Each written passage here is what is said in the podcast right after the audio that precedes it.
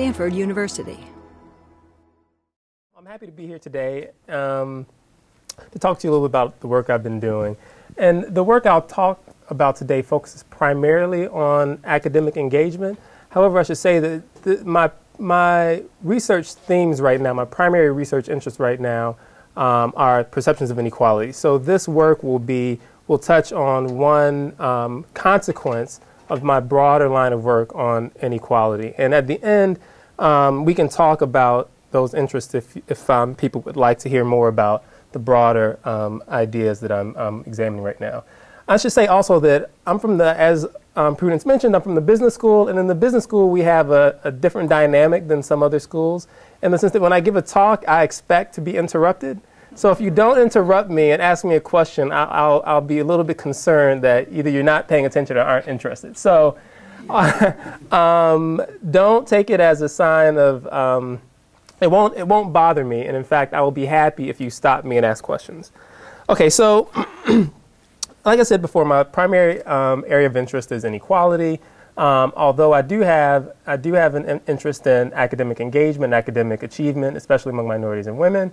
Um, I grew up on south side of Chicago primarily in the 80s, and if you don't know that much about Chicago, um, when King was there, he said it was one of the toughest places to deal with um, the issue of race in the country. So, and that continued to be the case. So, Chicago was still a highly segregated town. And so, when I grew up, I went to a parochial school from kindergarten through third grade, and it was primarily African American. It was a great school. No, I loved it. No issues with the school. And then um, we moved, and I went. I transferred to another school in a predominantly white neighborhood around fourth grade, and things were different. Um, and so the school was still a relatively good school, but I was one of I don't know, say five black students in the school. And my fourth grade year, I came home and I, I complained to my mother that this is a problem, right? So I, I mean, there was just something. Clearly, something was wrong, and I felt as if no matter what I did, they were, I was not going to be treated the same way that the white kids in school were treated. And I was upset about this. And um, my mom, who's a school teacher, by the way, so my mom taught school on the west side of Chicago primarily, um, which is predominantly black. and what she said to me was, um, that's just how it is. she said that you're going to have to work twice as hard to get half as much recognition, and that's just the fact of it, and it's going to remain that way. And that was, and that was it. That was her advice to me. um, and so, what I'm going to argue in part is that although at the time, and this is par for the course of my mom, it wasn't particularly comforting. So my mom, if, if you ever got the chance to meet my mom, she's not she's a nice woman, but not particularly comforting. Um, blunt and honest, yes, helpful sometimes. It doesn't seem it's not so clear, but um, what I'm going to suggest today is that's exactly the right message. This exactly the message that I should have heard, and I'll, and I'll get into why I think that might be the case. And so there'll be two aspects of that story that are important. One is that even as a, in that, let's say, 10, 11 year old, I was aware of the issue of race, and I was aware of not just the issue of race, but what it meant for me as a student.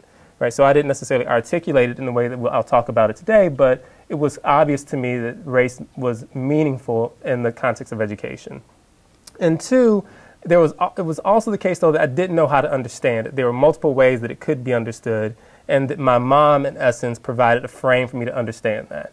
Again, not a comforting frame, but a frame nonetheless. She could have talked about it in different ways. She could explain to me my situation and what was going on in different ways. And I'm going to suggest that how she explained it, and more broadly, how we talk about the nature of inequality, has an impact or influences how students respond to that inequality. So that students know that there's something out there, people can see it. It's not, it doesn't take um, scholarly work to see that there's something going on. And the question is, how do we make sense of that in part for students, and what consequence does that have for students' engagement?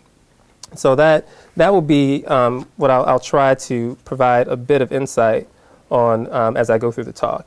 So I'm a psychologist by training. So even though I'm in the business school, I'm a social psychologist.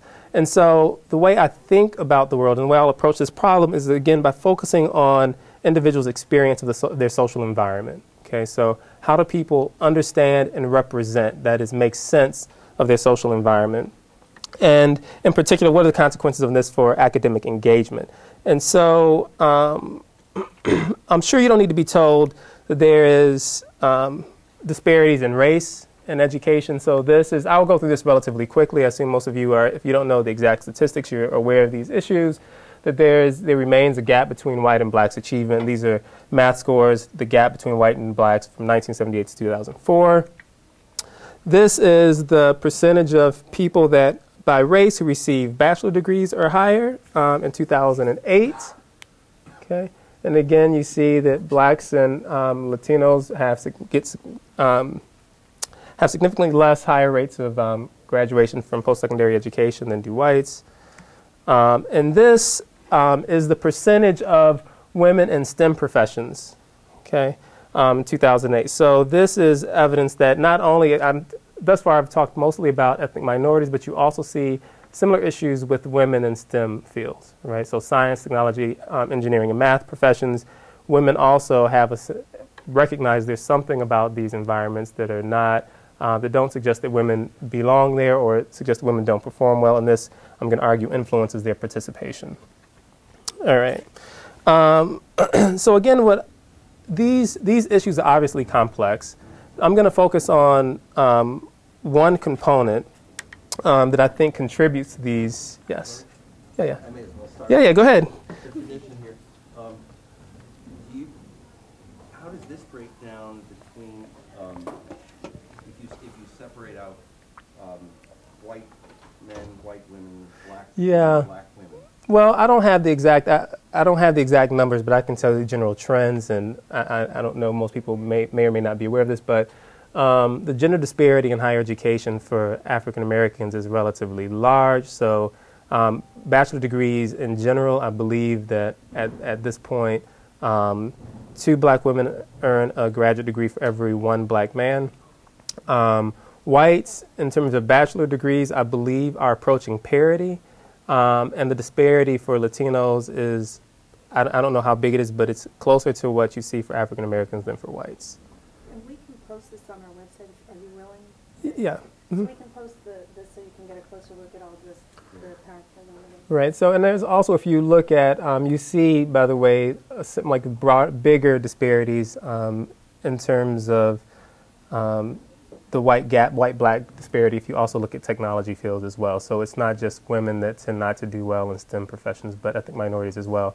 But yeah, so the, there is clearly a gender by ethnicity interaction, and I, I do have some. Um, I can talk about that a little bit more, but um, if it comes up again, let me know. I, I don't want to go into it too much here because I don't have that much to say about that interaction. But if you're interested, then I can talk a bit about it in the context of um,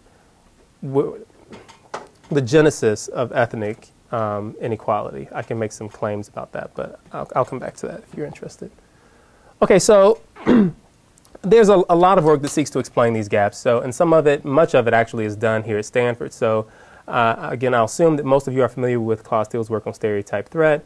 That is the awareness that others might perceive you through the lens of your ethnicity or through your gender and judge you poorly creates um, a negative effect or negatively affects your performance. So that is, if you're a woman and you believe that women are negatively stereotyped in the domain of math, you're taking a math test, your awareness of that stereotype causes you anxiety, and that anxiety undermines your performance. So that's one way you could get you can get these sorts of effects. Um, people also, in terms of ethnicity, um, some sociologists, primarily John Ogbu, um, has made claims that it's a cultural response to the environment that we develop. Um, we develop oppositional identities to academics. We um, disidentify with our. We separate the academic identity from our ethnic identity and see them in opposition and therefore to remain, in essence, let's say black, means to not focus on academic achievement. That's where we can, we can also see these influences. But I'm going to um, focus on, instead of, of these problems, is the idea of engagement. Um, and, I, and I mean a very particular thing by engagement here. Um, for the purpose of this talk, I'm going to define engagement as the willingness to tie one's sense of self to the academic outcomes or um, abilities. And by this I mean when you perform well or poorly in an academic domain, or you think you're good or not so good in an academic domain, what does it tell you about yourself? That is, how do you feel about yourself if you perform poorly on a math test? Does it affect how you feel about you, about you, like your sense of self? And my argument is that to the extent that you tie your sense of self to performance in the domain, um, you should expect that, or you should expect that people who do this will be more persistent in that domain, be more motivated to perform well in that domain, because performance in that domain is seen as a way of understanding who they are, of valuing the self. Okay? And to the extent that you don't tie your sense of self to a particular domain, you should be less persistent in the face of obstacles. You should be less interested in, in your abilities in those domains. It's just not, not a way that you define yourself, and therefore, you should, see, you should see choices that reflect that. And so, what I'm going to argue is that even though these disparities I've put up have multiple causes, some of these causes reflect choice. But I should be careful with that term because I don't mean choice, free choice. I mean choice is a function, again, of your understanding the environment in which you, you live in, an understanding of yourself. And what I'm going to talk about is how your perception of the environment affects your understanding of the self as, it's re- as it relates to academics, and that that can have consequences for the types of choices that ethnic minorities and women make, and for the types of um, the amount of effort they may put into, into the academic domain. Okay. All right, and and so the reason I think that academic engagement may be an interesting way to understand these disparities is because there's good evidence that academic engagement varies across um, social groups. That is, research suggests very clearly that African Americans, for example, are less likely to tie their sense of self to the academic outcomes than are whites. So when you look at studies that um, examine the relationship between self-reported GPA, so how, how high is your GPA, and self-esteem, for example, African Americans show a weaker relationship between those two things than do whites. That is, for whites, the better their GPA, the better they feel about themselves. For African Americans, that, that connection is not there. And we see a lot of, a number of studies provide evidence of this. So this is not um, a one study finding. This is well accepted in the literature. And in part, um, a number of the studies that seek to explain, at least in the, in the area of social psychology, the academic achievement gap, take for granted this difference in, in engagement. Okay, so when we think about the stereotype threat literature, for example, disengagement in that literature is seen as a downstream consequence of poor performance as a function of stereotype threat. When you think about the acting white hypothesis, John Ogbu, the active um, um, disengagement is again assumed and is a, thought to be a cultural response to um, historical disparities. So most of the work that on, I would argue, on the racial achievement gap takes for granted or assumes some degree of um, disparity in engagement as well. Okay, yes. So I understand you said that in whites, a higher GPA um, equals higher self-esteem, and you said that's not true for blacks. Mm-hmm. So do you mean that a low GPA doesn't impact your self-esteem, or that a high GPA doesn't make blacks feel better? Both. that I, I'm saying that the relationship doesn't exist. So if they're doing poorly in school, they don't they don't feel particularly bad about it. If they're doing well in school, it doesn't make them feel particularly good about themselves. I'm saying both. And are you going to elaborate on that? Um, I will show you some studies from college students on that. Yeah, um, yeah. So that that will be the primary focus of the empirical component of the talk. Yes. Yeah. Uh, just to establish a context, can you say at what grade level that seems to begin, or is it there from the beginning? That's a good question. Um, I don't. The work I know on this is not developmental. Um, so the work I know is generally at high school and college. So I don't. I don't know. I would. I would certainly guess that it would begin sooner than that. But at, when it starts, I, I, I can't. I don't really have a good answer to that. My. My I would guess. And again, this is a guess. I don't have the evidence on this. Sometime in early elementary school. So, um, and I, I would be, I'm, I'm less, I'm more positive about women because you get the same types of effects among women, and the evidence would, would suggest it probably happens around middle school for women. Yeah. Brian, is there another domain in which you will see a positive between self-concept and achievement in that domain for African Americans and women? Um, so for women, you, you, the only time you see this is, is math and sciences. So it's not academics broadly for women. Um, and there are multiple domains. So my guess is domains in which they, they, they think are representing themselves. So if you're an athlete, your athletic performance is going to affect your sense of your athletic ability, your athletic performance is going to affect your self-esteem. Um, uh, I don't. So what I would say is, it's not clear to me. Like I don't have um, particular domains where there's been research that's like this is where African Americans do identify. They're not identifying academics; they're identifying here. Um, but certainly, I, I, would be. I'm very confident saying there are going to be domains in which they do tie their sense of self to their performance, and it's just not typically academics. Was there a question in the back there? I just wanted to provide a reference in the cloud. Okay. Years ago, so that there is no relationship between the self-esteem and Japanese and achievement.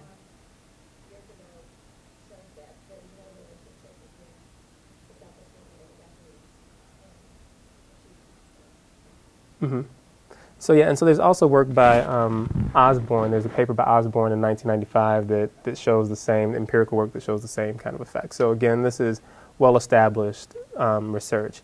And I should say that I'm, I'm going to challenge this in a, that what I just said. I'm going to challenge in a bit, um, but I want to be clear that this is this is where I believe the literature is. There's good evidence for that, and I think that a lot of um, scholars take that as a starting point.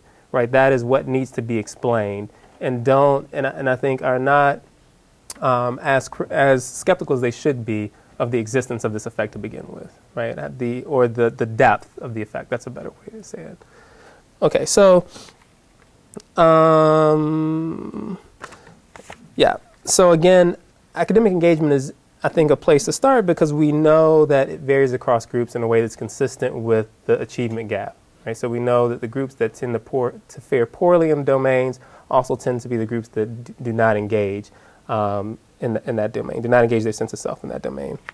So again, the question is, is why, and I've already touched on a few answers that have been provided. So um, a cultural oppositional identity, uh, downstream consequences of poor performance, and, and that one, by the way, um, has a, a corollary. So some people argue that the reason that groups that fare poorly don't engage is because they're, tr- they're trying to actively protect their self-esteem. Okay, so if I can expect to do poorly in this domain, then it makes sense in terms of protecting my sense of self to disengage. So when I do perform poorly, it doesn't make me feel bad about myself. And so that's a motivated argument. So people are purposefully separating their sense of self from the domain because they fear that poor performance is going to is going to hurt hurt their sense of self. Okay, so that's an argument that's presented. Um, and that argument actually is is important because um, I'm gonna I'm gonna take that as a starting point. And so the the way that the, that argument is constructed, in, in part, is that um, there's this idea of attributional ambiguity. So this is the starting point for that argument. So people make that argument in social psychology. Start with this attributional ambiguity concept. And so the idea of attributional ambiguity is that sometimes you can't tell whether or not your outcomes are about you or about the environment.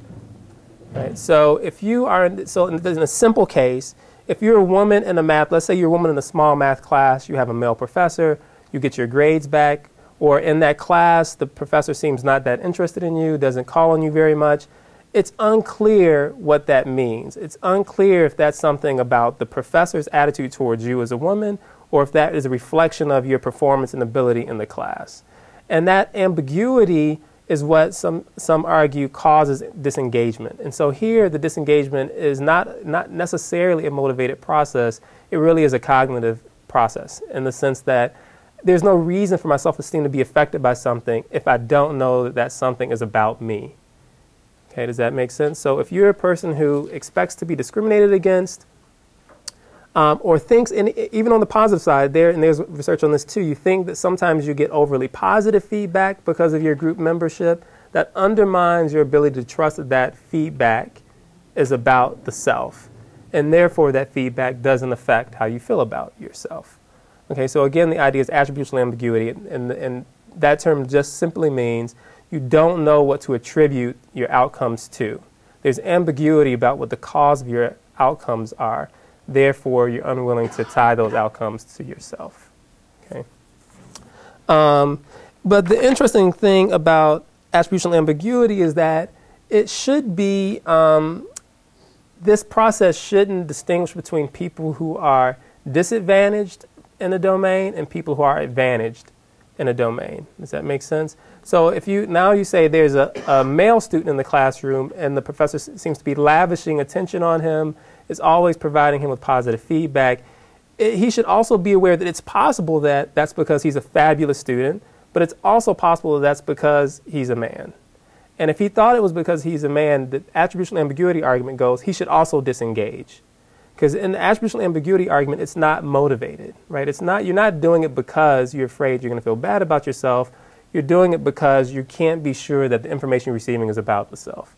Um, but that's not what, what people find, okay? So what you, people find in this in this literature is that um, is that the more injustice minorities in general in academics and women and STEM fields see, the more injustice they believe exists in their dom- those domains, the less they engage. That is, the more they separate their sense of self from performance in that domain. But even when whites and men see injustice in a domain, they say it exists. There's no, it has no effect on their engagement. They still engage in that domain. Okay, and so what I'm gonna um, try to suggest to you is that that says something about how people are perceiving the injustice. Right? The reason you only get the effect for minorities and women is because they have a, a perception of that injustice that says that their outcomes may not be about them, but men and whites, even though they perceive injustice, don't see that as having consequences for the relationship between their outcomes and their, their self. Yes? Is it possible, is it possible that it's just two things working together, but there's like a positivity effect among men or whites? Yeah. Causing them to choose to perceive or unconsciously choose to perceive Hmm. possible influence, so it's, it's still the same, um, still the same layout of options? Yes. There can still be that ambiguity, Mhm. it's not having the. Because there's no motivation. Right. Right. That's certainly possible, yes. But I'm going to show you evidence that that's not what's happening. um, but yes, that, that is possible, but I, I, I don't think that's what's going on. Um, and so here's where I'm going to take a, a slight um, detour into my work on perceptions of inequality. And this, is, this will be relatively short, but it's necessary to understand why, how I'm going to explain these differences in facts between minorities and whites and men and women. Okay, so in essence, the way social psychologists and to some extent, and maybe less so now, sociologists have thought about inequality. Um, the, the focus of, that, of, these, of the ideas of inequality has been on relative dif- differences, relative disparities. By that I mean um, you understand your place in the social hierarchy or in the world by comparing your place to the place of others. Right? So when I was uh, a, a little black boy in Chicago going to school, I realized that there was a problem because I could see the whites were being treated differently than I was being treated. And that was the nature of the problem. I could see that difference.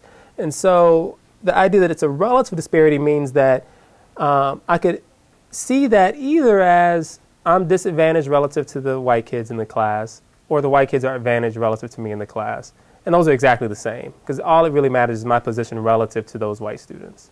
Does that make sense? So that's how um, theories of inequality have explained people's experience of inequality. So I I should also say there's a distinction between the reality of the relative difference and people's experience. So I'm going to separate out the psychology from the reality. So it's true that my place can only be understood as, as a fourth grade black student in the class.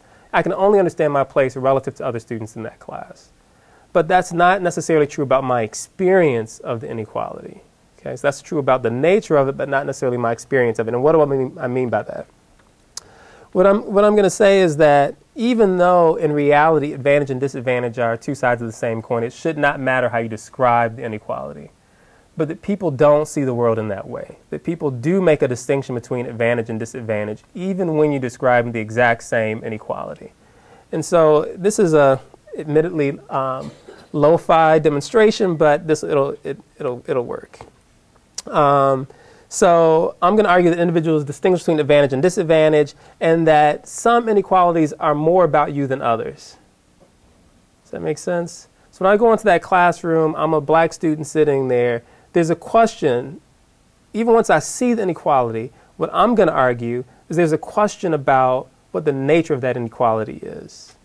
Right? How do I, what's the frame of that inequality? How should I understand what that inequality means about me? Right? So even though I see it, there's still an unanswered question. And what I'm going to argue too is that what my mother did in that story, what she did is she provided a frame for me. She told me what it meant for me. So even though I saw it, that wasn't enough. I needed to have a, a, a deeper understanding of what it meant for me. And, and in this, I'll show you in a second what I mean about that. So, by that. So, imagine now these are, let's think of it as a race. Okay, and this is the, these, so let's think of M as minorities and W as whites, and this is the start of the race. So let's just focus on the top panel first. And the whites at the beginning have an advantage. You could think of that as parental income, context in the community, whatever. They have advantages that have accumulated as a function of racial disparities in, in society, hyster- hist- historical disparities in American society. Um, and when you see that top panel and the bottom panel are exactly the same, right? The relative difference between minorities and whites is the same in both panels. But I'm going to argue, what I'm going to suggest though is that people don't, can't make sense of this without another piece of information, that people need another piece of information. And what they want, in essence, is what I'm going to talk, call a reference point, right, or a standard. So when now when you put in a starting line that does not exist in reality, there's no true starting line, but people imagine one, and that frames that inequality in a particular way. So now what I see in that top panel is minorities are disadvantaged, but whites have exactly what they they're where they should they should be. So that inequality in that top panel now is about minorities. And if you contrast that with the bottom panel, I'm going to argue that now what you see is that whites are advantaged and minorities have what they should. So now on this bottom panel, that inequality is about whites. So nothing, so again, this line does not truly exist. It's just a psychological frame that you use to make sense of the inequality. But I'm going to argue that there's a vast psychological difference between that top panel and the bottom panel. That even though the inequality, the, the, the true nature of the inequality has not shifted, and this is what I, what I said before, the nature of the inequality has not shifted, but the experience of it has. And it's that experience of the inequality that I'm going to argue that determines whether or not people engage. It's not the existence of the inequality, it's not the magnitude of the inequality, it's the experience of that inequality. What does that inequality mean for me that determines how people respond to it?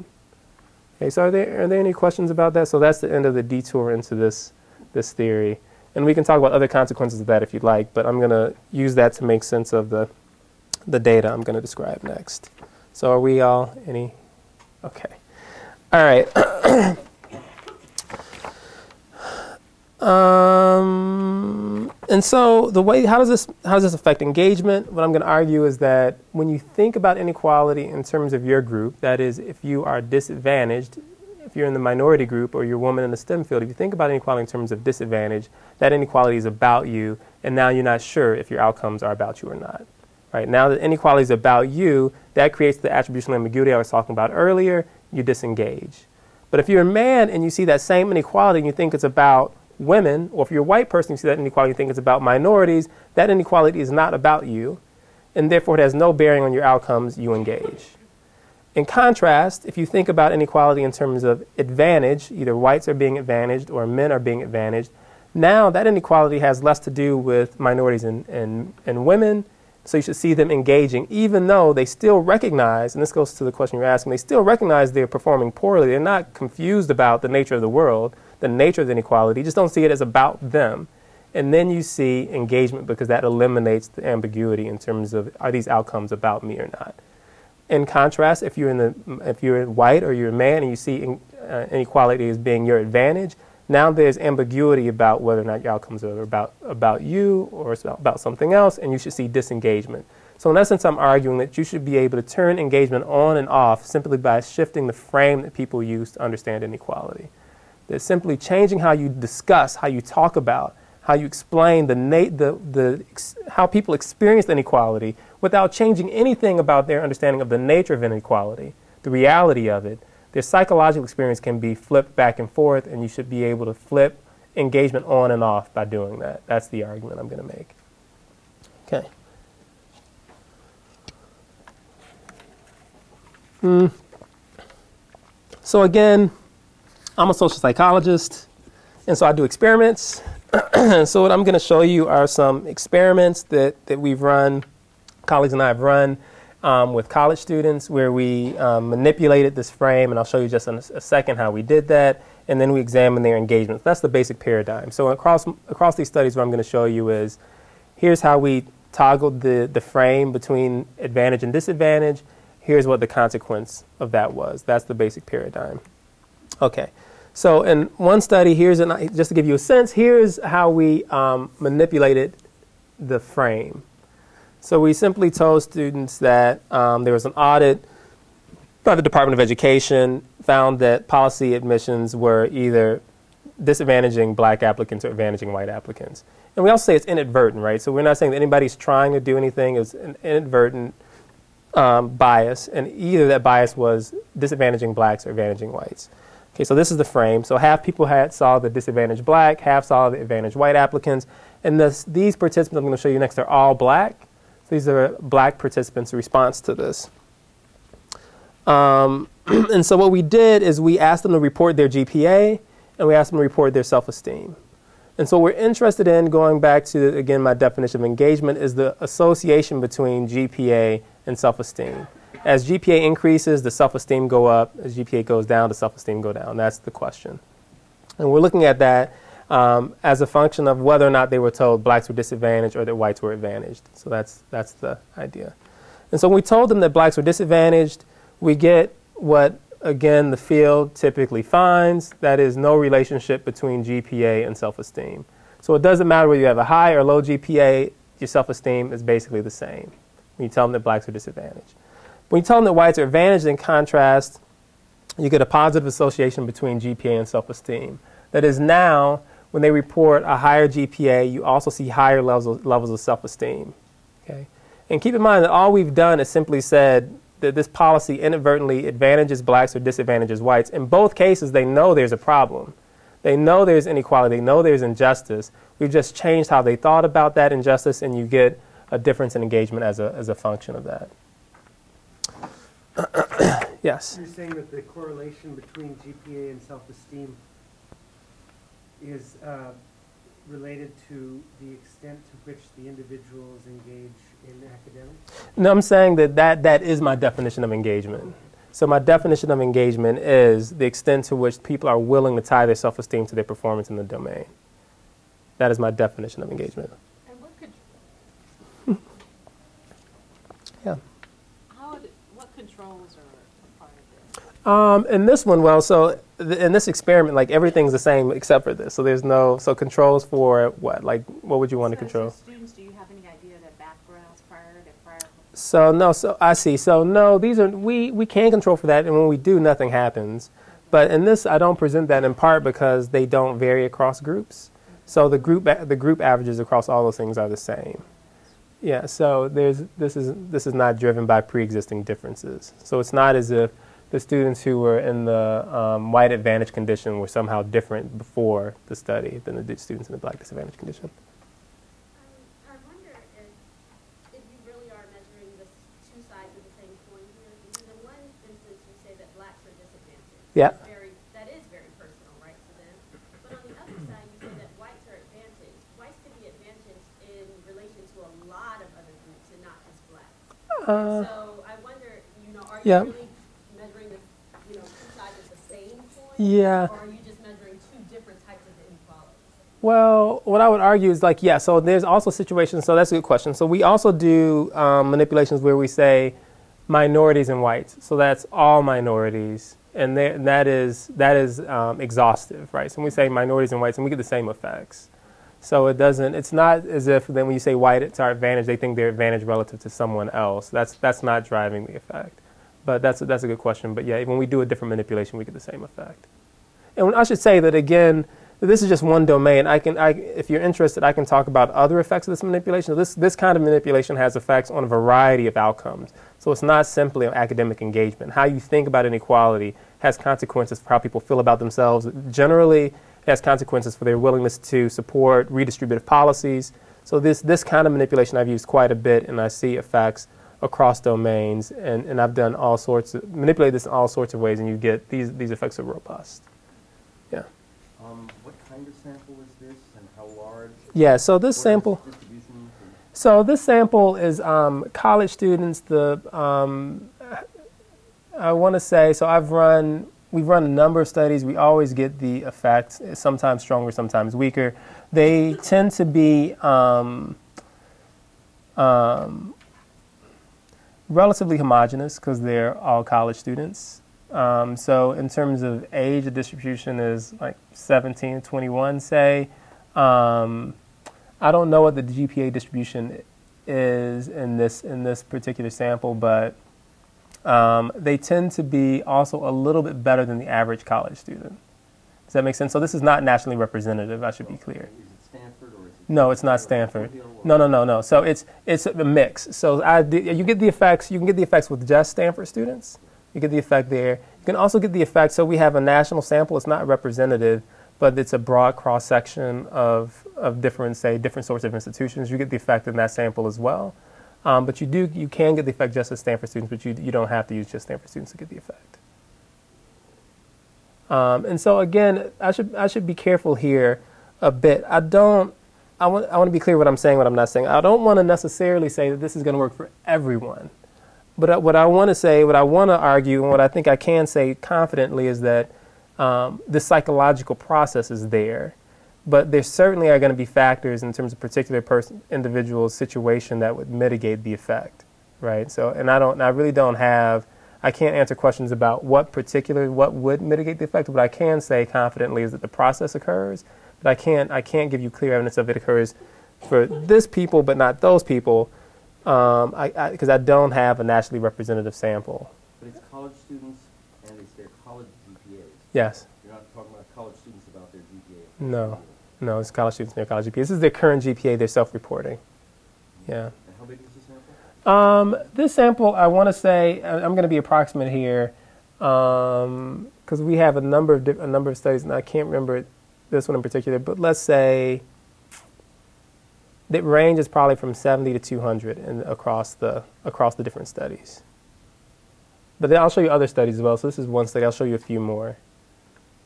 So again, I'd, I'd argue that the effect is robust. This is so we use different samples, and we get the same effect. Um, yes. You've shown uh, manipulation of that, Mhm. um, how they're framing effects.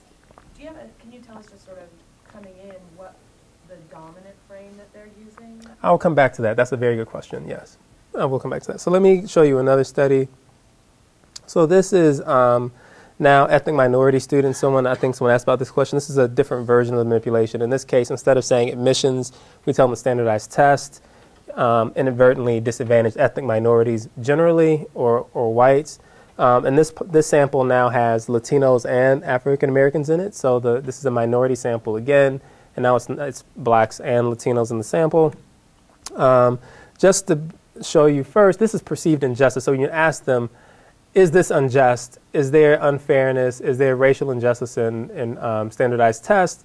It doesn't matter whether you tell them minorities are disadvantaged or whites are advantaged. They say they report the same degree of injustice. So it's not as if they see a problem in one case and less of a problem in the other. Um, but um, when you, in this case, what we asked them is explicit. So before we looked at the association between GPA and self-esteem, here we asked them to actually explicitly tell us how much, how important academics was to them. And these are the questions we asked them. So I feel good about myself when I do well on academic tests. Doing, into, doing well in intellectual tasks is very important to me. And I care a great deal about performing well on tests of my intellectual ability. So this is now going to be the measure of engagement, right? To what extent is academic performance important to how they feel about themselves? Okay, and this is what we find. So, uh, when told that minorities are disadvantaged, you see um, a little less than a point difference in the self reported um, degree of engagement than when you tell them that whites are advantaged. Okay, so before I would argue that other measure, people don't need to know that they're disengaging. When you look at the correlation between GPA and self esteem, it's not as if people are deciding to tell you, well, my G- here's my GPA, but I don't care about it because they're reporting their self esteem in a way that's completely separate from their GPA. So there you just see is it the case that does GPA predict self esteem or not? You're not asking them do they disengage. In this study, we're asking them to what extent do you care? To what extent is this important to you explicitly? And even there, when you're explicitly asking them this question, simply changing the way you frame the inequality changes how, how important they say this domain is to them. Yes? No, that, those, those, the populations weren't big enough to look at the difference between those two. No. Um, but I will get to another another group. So I'll, I'm going to also show you men and women, where and you'll see that you get the same kind of effects in a, a different social group. So I don't think it's tied to a particular social group. So it's not as if I think these effects only occur for African Americans, and that's driving African the African Americans driving Latinos, or vice versa. Um, you see this across other groups. Oh, thank you. Okay. so um, this is the manipulation we use for gender. Um, so we tell them basically it's the same things we said before, except now we say standardized math tests, either disadvantaged women or advantaged men. And I should say, in this, there's another condition here that you don't see, in which we don't explicitly say what the frame is. And this goes to your question, where we leave this. Um, we just say that there's an inequality between men and women. We don't say what the nature of it is. We don't describe it as advantage or disadvantage. We simply say there's an inequality, and people know what the inequality is, so we don't have to tell them what it is. They, they know what the nature of that is. Okay. And so, what we're interested in now is this is self reported math competence. That is, how good are you- at math? What do you think about your math ability? And self esteem is the outcome variable. So, again, we're looking now at the, the correlation, the relationship between self, math competence and self esteem as the measure of engagement. Does self esteem go up as self reported math competence goes up? Yes. The statements that you're presenting to the students about inequality or disadvantage, Yeah. are, is that presented once at the beginning of the semester, the beginning of the year, or just prior to them answering these questions? No, it's just prior to them answering the question. So this is one experiment. So we say we're interested in individuals' experience of academics. Here's some research on this, and then we ask them. And so in these sorts of cases, then we ask them a number of questions, not just these two questions. There are a number of questions they're asked, um, but only these are really relevant to this, these studies I'm, I'm showing today. So again, um, what we're looking at here, what we're interested in, is whether or not math competence predicts self esteem. Does self esteem go up as self perceived math competence goes up? When there's no frame given, we just simply tell them there is inequality between men and women in this domain. There's no correlation between math competence and self esteem. That is, women are not engaged in the math domain. Um, when we tell them that women are disadvantaged, you get the same effect. That is, no association between math competence and self esteem. But when you tell them that men are advantaged, you generate a positive association between math competence and self esteem. Okay? So, again, this mirrors what I, what I showed you earlier for minorities. That is, when they focus on the advantage of the other group, that is, men in this case, you see all of a sudden a willingness to um, tie their math competence to self esteem. I shouldn't say willingness because they're not necessarily aware they're doing this. You just simply see a relationship um, generated that wasn't there previously. Um, so in this study, we were also interested in again because remember I said this should not be a phenomenon that's simply tied to the low status group in the domain.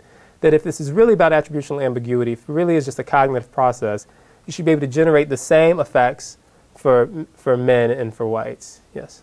I'm curious about the fact that when it is correlated for women, Yeah.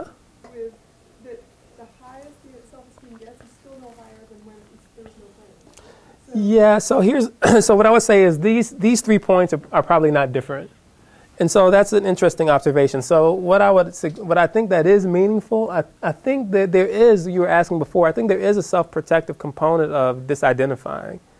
Um, so it's not as if their self-esteem just goes through the roof when they identify, right? This is, uh, so I'm not. I should be clear about that. I'm not making an argument for making people feel better about themselves. I'm making an argument for making people care for letting um, generating concern for the academic um, ability, right? So they should they should care about their self-esteem should be tied to academic ability. So it's true that overall you would feel better about yourself if you did not engage. That's true. But, yeah,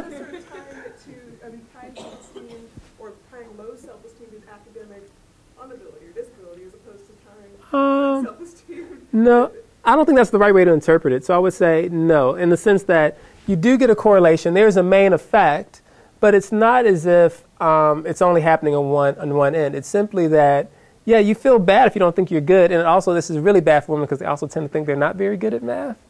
Um, so that that is bad for their self-esteem. But I would argue in terms of their academic outcomes going forward, you still get more persistence, more concern. Like if they remain if they remain engaged, that is, if they maintain this tie between themselves and this domain, that's going to be better. I'm arguing better for them academically long term.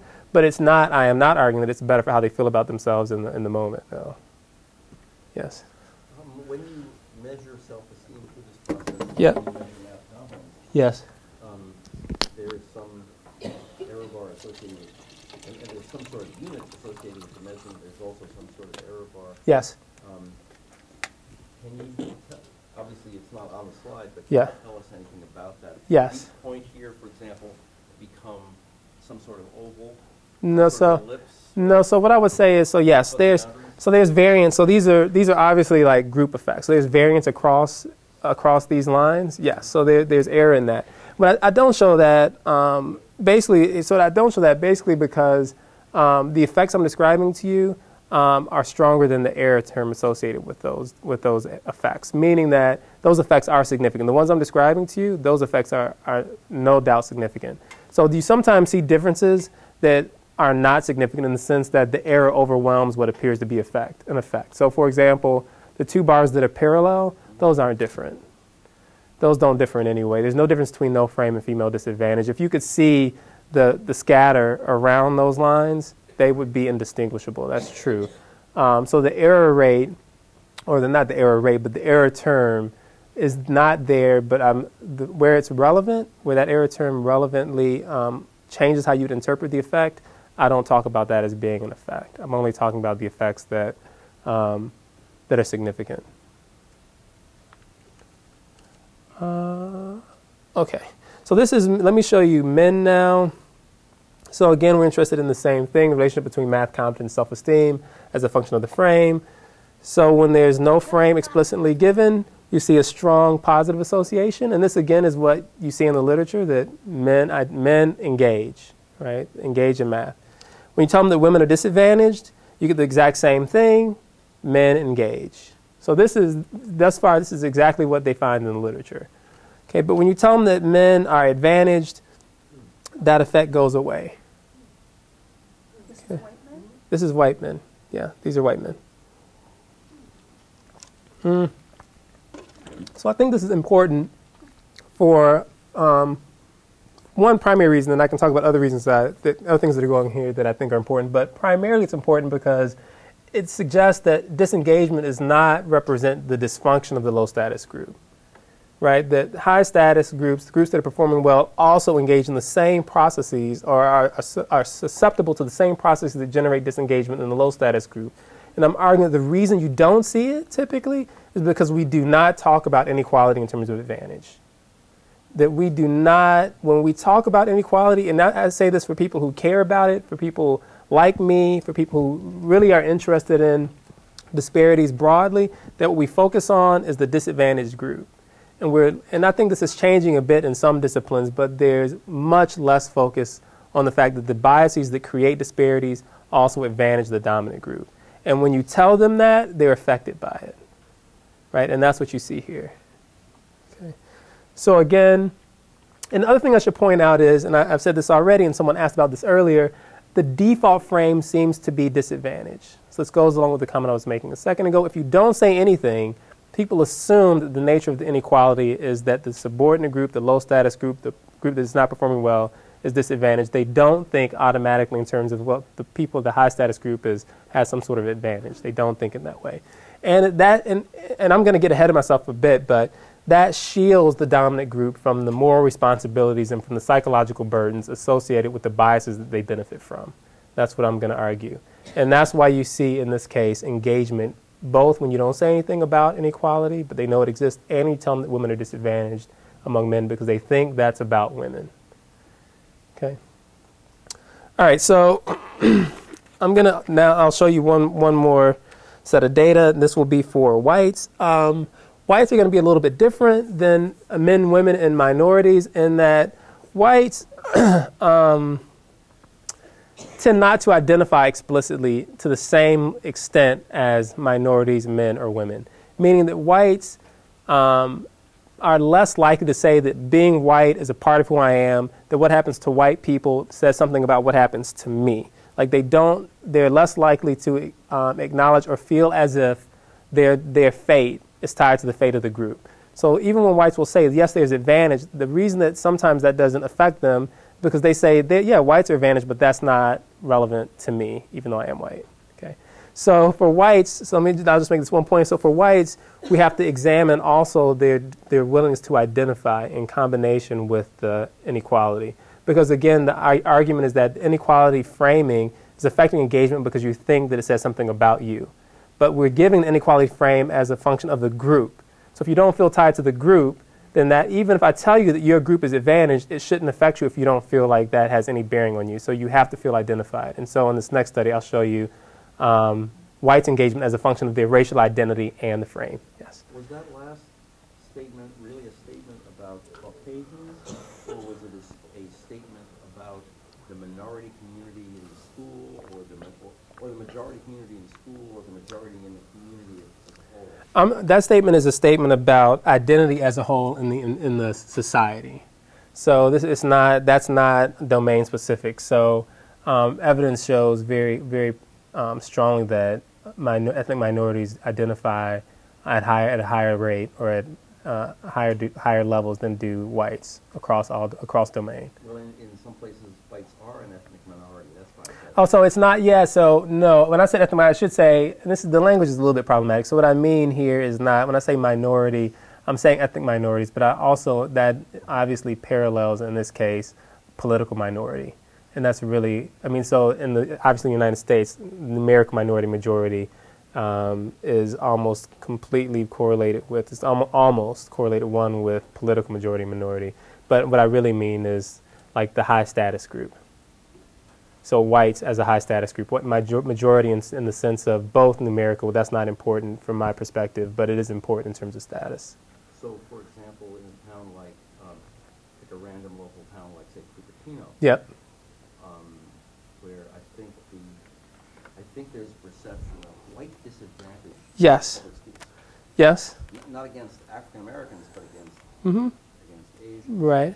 So, how? How would that How would that play out? that I think that so. I would say that if in that case, if they really felt like they were disadvantaged, then again, because none of this is not none of my arguments are about race. So I don't think of race as as an explanatory concept, right? And so in the sense that like if they No, I re- perception of minority status. Yeah, yeah, no, I understand. So if they really per- perceive themselves as a, as a low status minority, mm-hmm. then they should behave just like any other low status minority. There's nothing special about being white, but it's just, and the, I'm, I'm taking for granted a particular social context. But if that social context shifted, like I don't, there's nothing about whites per se, and that's in part, that's that really is a deep part of what I'm arguing. There's nothing special about the psychological process of whites.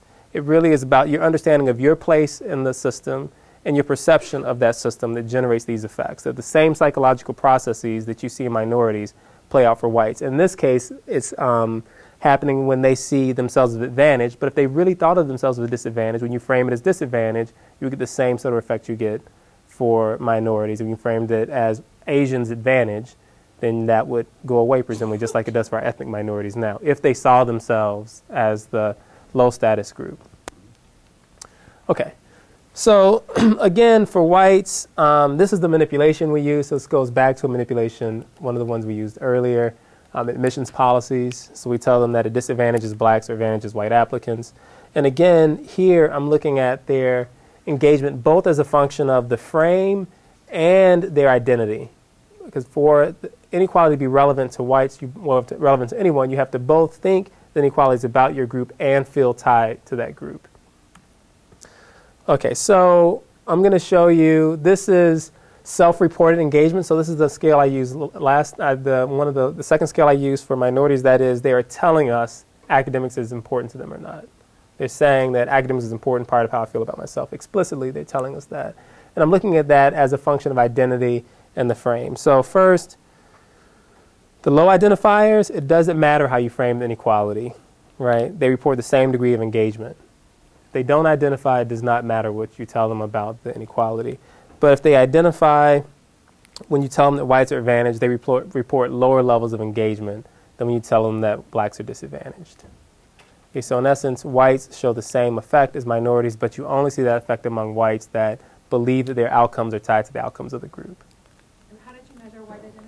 So we have a, there's a, a number of scales. In our scale, um, we use a four item scale, and the items are items like um, what happens to my racial group as a whole is important to my life outcomes. So this is a, what we use as a common fate measure here. Um, but you, we also have done the same thing with centrality measures, and centrality measures are a little bit different than fate measures in that centrality measures ask you not if what happens to your group happens to you, but ask you how important is the membership in the group to how you think about who you are.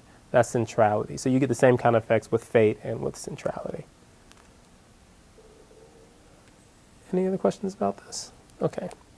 About the, going back to the slope on the women in math Yes. and how the, the frame that ties their self-esteem to, to their Yes. to, it, it creates a relationship, but it Yeah. also seems to depress the low end for, you know, the, the disadvantaged group. Whereas with the whites, where you've got the advantage group, it again ties it, but then seems to depress, Um, it, it seems to almost have the opposite effect. um, The way the graphs are and then the. So, so okay, so there's, but the problem in part, yes, that's a good observation. Not the problem, but there's other effects here. So, um, in essence, what you see is also a main effect of identity. So, whites that identify report lower levels of esteem, generally, Oh, yeah, okay.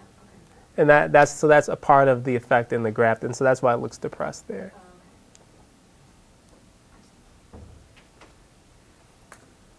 Okay. Um, all right. So, conclusions. One, I think that um, this is this is just a description. So, inequality framed in self-relevant term causes individuals to disengage, and the important part of that I, I, I want to argue is that inequality can be seen as self-relevant or not. And um, the way I, I I like to think about it, but no one seems to find helpful. So we'll see if this is different here. Is that inequality really is a property of a system. And by that I mean if you're in a just think of a classroom as a system. Like if there's if one person or two people are disadvantaged in that classroom, everyone is affected by it. The inequality is does not inequality is not located in individuals, individual actors. Inequality is located in the system. So that means to the extent that anyone is advantaged or disadvantaged, everyone is affected by it because they're all connected in some way in the system but that people don't see inequality as a property of systems. People see inequality or inequity as a property of people, right? So they say that are you advantaged? Are you disadvantaged? Am I advantaged? Am I am I disadvantaged? They see inequality as something that is inhe- inheres is a part of the person and not a part of the the system. And, I, and I'm arguing that that has important implications for people's response to inequality and it should it, it says that we should be careful about how we we talk about it because when we talk about inequality, we're providing information that tells people what what's the relevance to, of this to to me.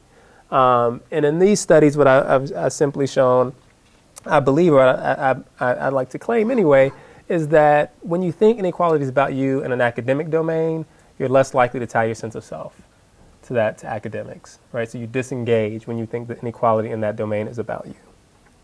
Um, so women and minorities disengage in response to evidence of their disadvantage, and men and whites disengage in, in response to evidence of their advantage. Um, also, disadvantage appears to be the default frame. And as I said earlier, I think this is important because it, it really does um, change individuals' willingness not only to engage, but more importantly, from my perspective, um, um, their willingness to think about their responsibilities as regards bias in the system. Meaning that if you don't think the inequality is about you, then you also have no responsibility to do anything about it.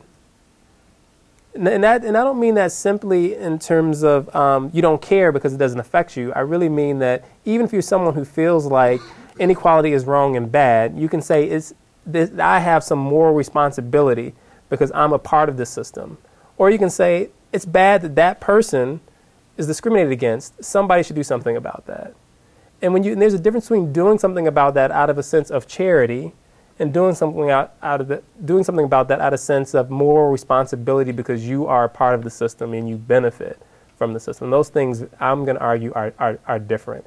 And so the fact that um, inequality is typically thought of in terms of disadvantage absolves high status groups, whites and men, from the responsibility of having to acknowledge that they benefit from the bias because it's a bias in the system, and also um, from the moral responsibility that comes with the benefits associated with that bias.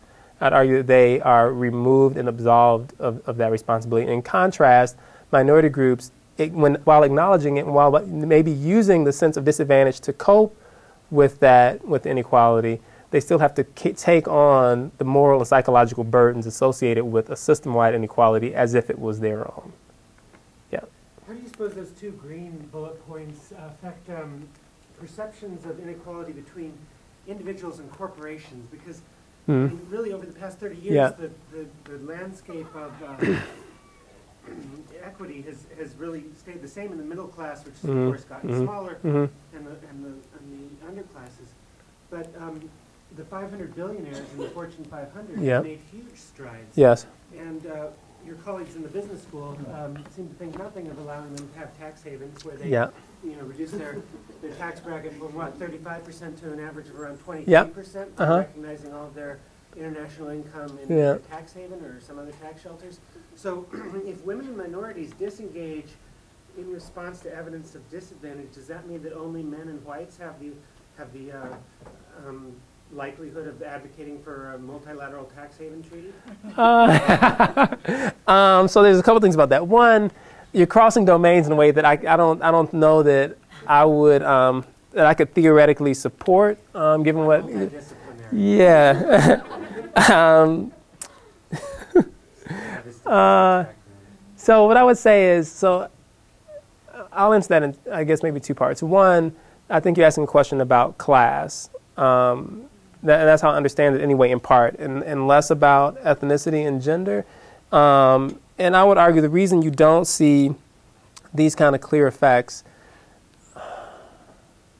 I'm tempted to show you something else, but I don't know if it's if it's going to be more confusing or enlightening. But um, so there's so okay. So there's okay. So uh, you like let's think of it in terms of redistributive policy. So put it like I'm now I'm going to step away from academic engagement for a bit. Okay. So again, my my take home on the academic engagement is that when you see think about inequality as something about you, right? There's reasons that you would not not be tru- you wouldn't trust your outcomes or your abilities to be a pure reflection of, of you, and therefore you don't tie your sense of self to that domain, right? That that's my takeaway on academic engagement. When you believe the inequality is about you don't engage.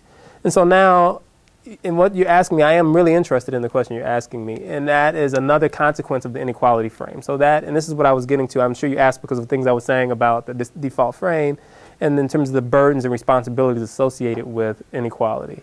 And so you can think about that, and I do think about that, not just in terms of ethnics and, minor- and minorities and whites and men, but in terms of broadly. Like it's really about inequality and who's responsible for it. Um, and what you basically need in part is some, for, you, for your question, what you need is some class consciousness that I argue does not exist in the United States, at least not among the people who are not elite. Like that may exist among the elites. I'm less clear about that, but it almost certainly does not exist among the middle class and working class. There's a lot of public relations effort to prevent that kind of consciousness from existing. Right, and I would say that, and this is another thing. And, and if you come, I'm giving, I'm going to give another talk in May where I, this will be the primary focus, and it won't be class exactly, but it will be um, hierarchy maintenance. So how is how do people on top, and it'll the focus will be on how people on top create and maintain the hierarchy. And what I argue is that it's a dynamic process, right? So it's a lot of work focuses on the buy-in of the low status group, right? So to have a stable hierarchy. So now I'm, again, this is I'm done with the engagement thing and I'm going on to something else. So if you have a question about engagement, do you do have a question about engagement? Well, um, I had a question kind of about pedagogical implications. Okay. Right, so I teach in liberal arts field, I have students this semester that are minority females that Yes. really disengaged. Yes. What do I do?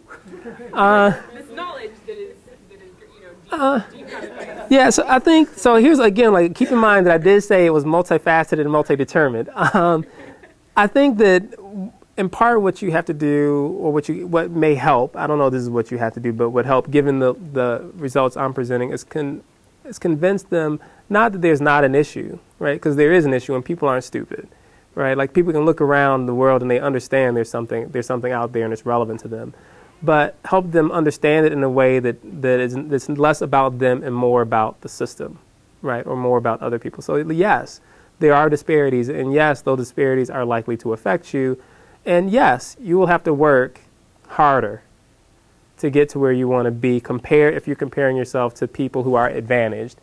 But if you if you want to succeed, that's what it takes, and that's the nature of the, the reality. And I think, and this goes back to this is what I, I started with. This is what my mom told me. I think was the right thing right? It, it, didn't feel good. So I think maybe you, you, have to go away from worrying about telling someone what will make them comfortable and, and happy to hear and say what is going to be useful. So again, going the data that people um, on women, people pointed out that the self-esteem was not higher, right? The engagement increases, but self-esteem is not higher.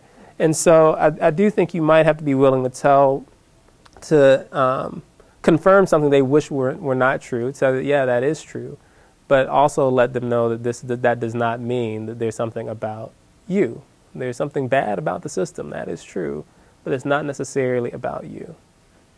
So, so Brian, this seems to raise the question of the convergence between the theory, your arguments, and the stereotype threat, right? Because the stereotype threat, the premise under that is that the controlling narrative is about the disadvantage or the Yeah. negative stereotypes of the group.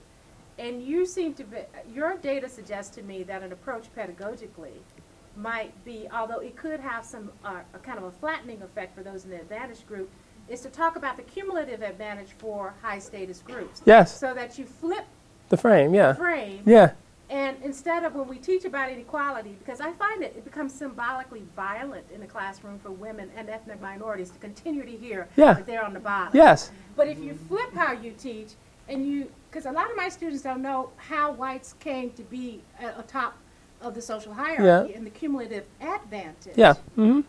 Although the problem is, is the first question I tend to get is, am I supposed to feel guilt? Oh, from the white students. The white And I always say, like, I, no, I don't want you to feel guilty. I just want you to do something about it. I don't like, I mean, I, I really like, I, I'm like, this is not meant to make anybody feel bad. And I, and I will say, like, look in this data, these are just basic psychological processes, right?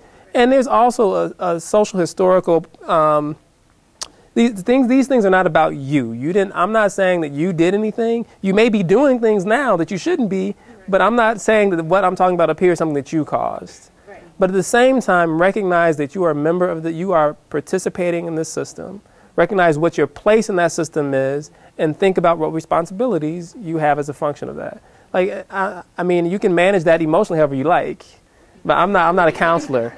I am a psychologist, but I don't deal with people's personal problems.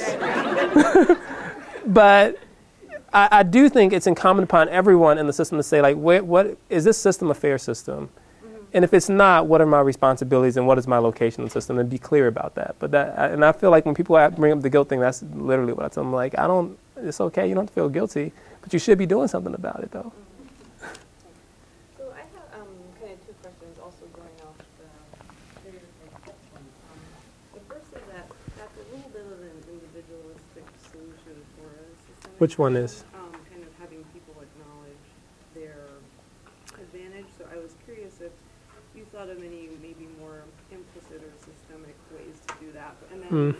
kind of also going off stereotype, that the sort of intervening solutions seem to go off of either changing cues in the environment Yeah. signal threats, so kind of changing what that Mhm. environment um, Mhm. looks like and how students experience it, or this kind of you know self-affirmation. Yeah. um.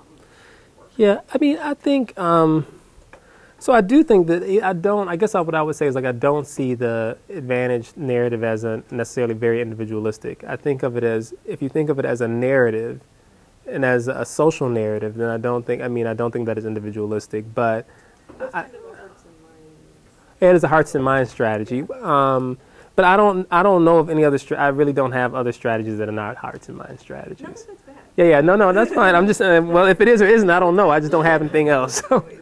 I mean, so I really do think that these, because again, keep in mind that um, these processes are psychological, and so the environment has to change. Something about people's experience of the environment has to change to change the processes.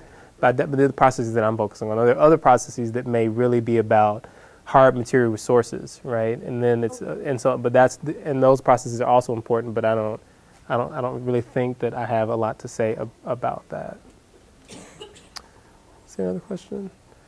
Uh, yes. I have another question about linking it to stereotype threat. Yeah. My understanding of the stereotype literature is that if you link sort of your self-perception to this achievement and you perceive some sort of disadvantage for your group in the field, then you're actually going to underperform. Mm-hmm. So it seems like, wouldn't you need sort of a two-step solution here? Because if you encourage, say, me to link my self-esteem to my math performance, and I don't take a math test, Mm-hmm.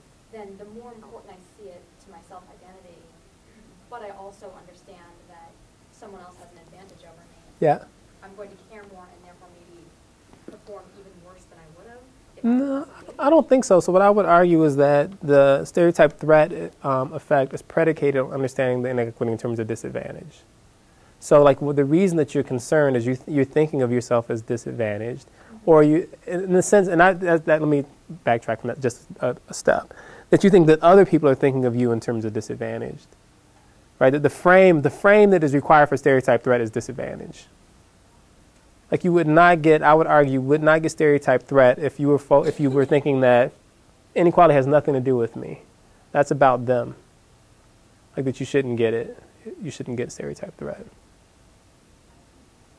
Because think of it this way, like the difference between my, what I'm talking about in stereotype threat is the the perceiver. So in stereotype threat, the argument is that you you're concerned about how others perceive you, and that has a psychological consequence for your your performance. In my in my work, I'm talking about how you perceive yourself in the environment.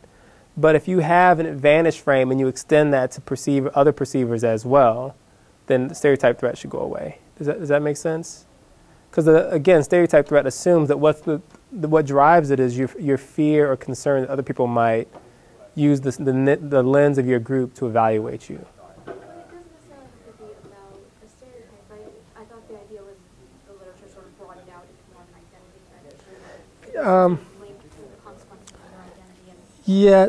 So the problem, okay. So I don't know how we can. I don't know how deep I should go into this because the stereotype threat literature, I argue, I'm going to argue, is a little bit murky now. So it's broad. So if I don't know how how much of it you've read, but there are, there's not one. There's not a unitary phenomenon, is what I would argue. And so you're talking about an aspect of it that is not was not the original version of stereotype threat. So there are multiple. When you talk about stereotype threat, there really are multiple threats. And there's a paper that you can read that that actually. Um, that um, categorizes the different sorts of threat by Shapiro and Neuberg. They have a paper that, that does this. And so some of the threats are about how you see yourself. Some of the threats are about concerns about how others see you. Um, some of the threats are about confirming your, your own fears. Some of the threats are about confirming other people's negative views. Sometimes it's about confirming their negative views of you. Sometimes it's about confirming their negative views about the group. So, so you, I mean, so it really is this broad, this multifaceted, broad sense of threat. And so what I was talking about was the what I understood to be the original version of the argument. But there are versions of the argument that that what I'm suggesting doesn't work for. But I don't think of that as stereotype threat. Although again, that that literature is is broad. Yeah. So when we think about how your advantage frame, Yeah. it, it sounds a lot like uh, the concept of privilege as it's used in sort Hmm. social justice education. Yes. So I'm trying to think, are you comfortable with that mapping? I, I that's what I talk I talk about as privilege very frequently. Yes. Privilege. Uh, it's not invisible to me.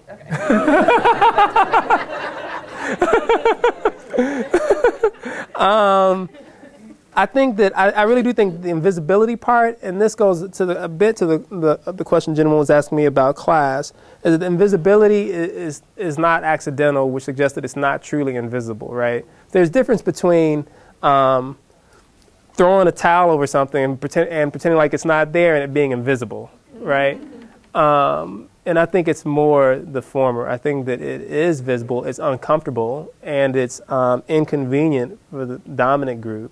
And therefore, there's actual, and I, I have some research on this, there's effort, it, there's effort expended to make it less um, salient than it actually probably is. It's like the people are aware of it and they're managing it. Well, Professor Lowery, your job has been well done. Okay, Thank you thanks. so much. For more, please visit us at stanford.edu.